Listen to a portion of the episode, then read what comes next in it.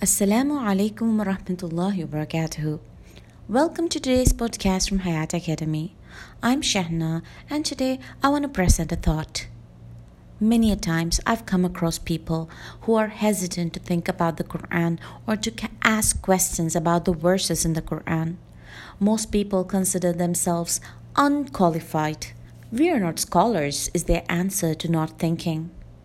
And unfortunately, the so called scholars themselves reinforce this idea and behavior of the common people by uh, reiterating that you haven't read the books that we have, so stop asking such questions or coming up with new logics. But we have to consider the first receivers of the Quran. Who were they? Were they scholars? In fact, you know that Quran was sent to people who were mostly uneducated, unread at the time when ignorance was widespread.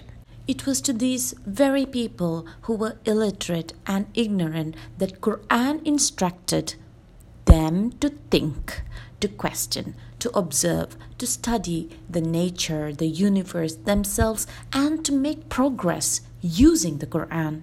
And with this instruction of research and development, the first generations of Muslims were able to transform themselves from being uncultured, uncouth, uncivilized, barbaric nomads to the leaders of the civilized world.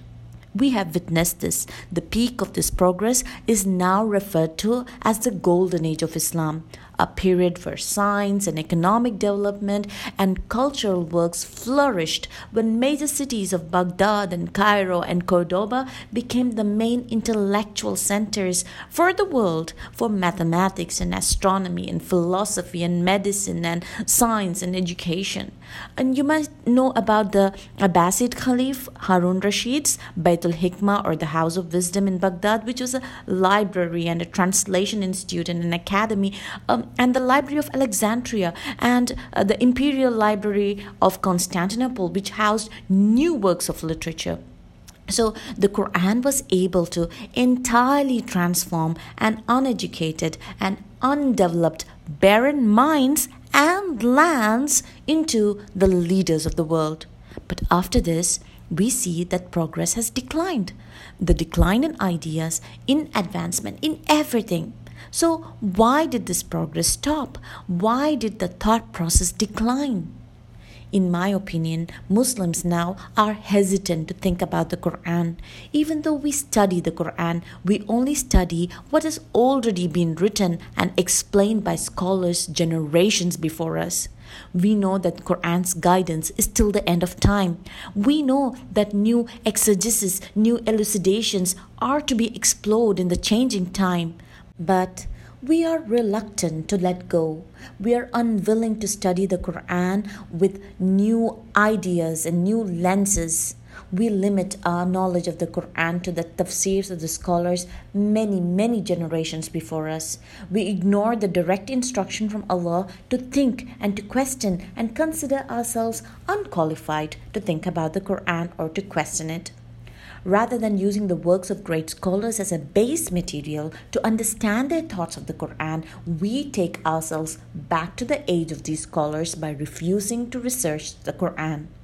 So we see the progress of the Muslim world decline drastically after the golden age of Islam because we stopped new thoughts and we became wary of anyone who didn't voice the age old opinions and limited ourselves to the already studied and developed thoughts. But Quran warns us not to be of the people who imitate their forefathers without a thought of right or wrong and advises us to doubt and not to blindly follow the stereotypes, traditions and footprints of the ancestors. In Surah Anfal, Allah says, The worst of living creatures in the sight of Allah are the deaf and the dumb and who do not use reason it is evident that Quran does not mean the physically deaf and dumb, but rather those who do not use their senses and their intellect and their capacity of thought. Quran harshly criticizes the inertia of a vegetative existence that lacks critical thinking and cognition. It puts responsibility on every individual to personally question, analyze, and verify.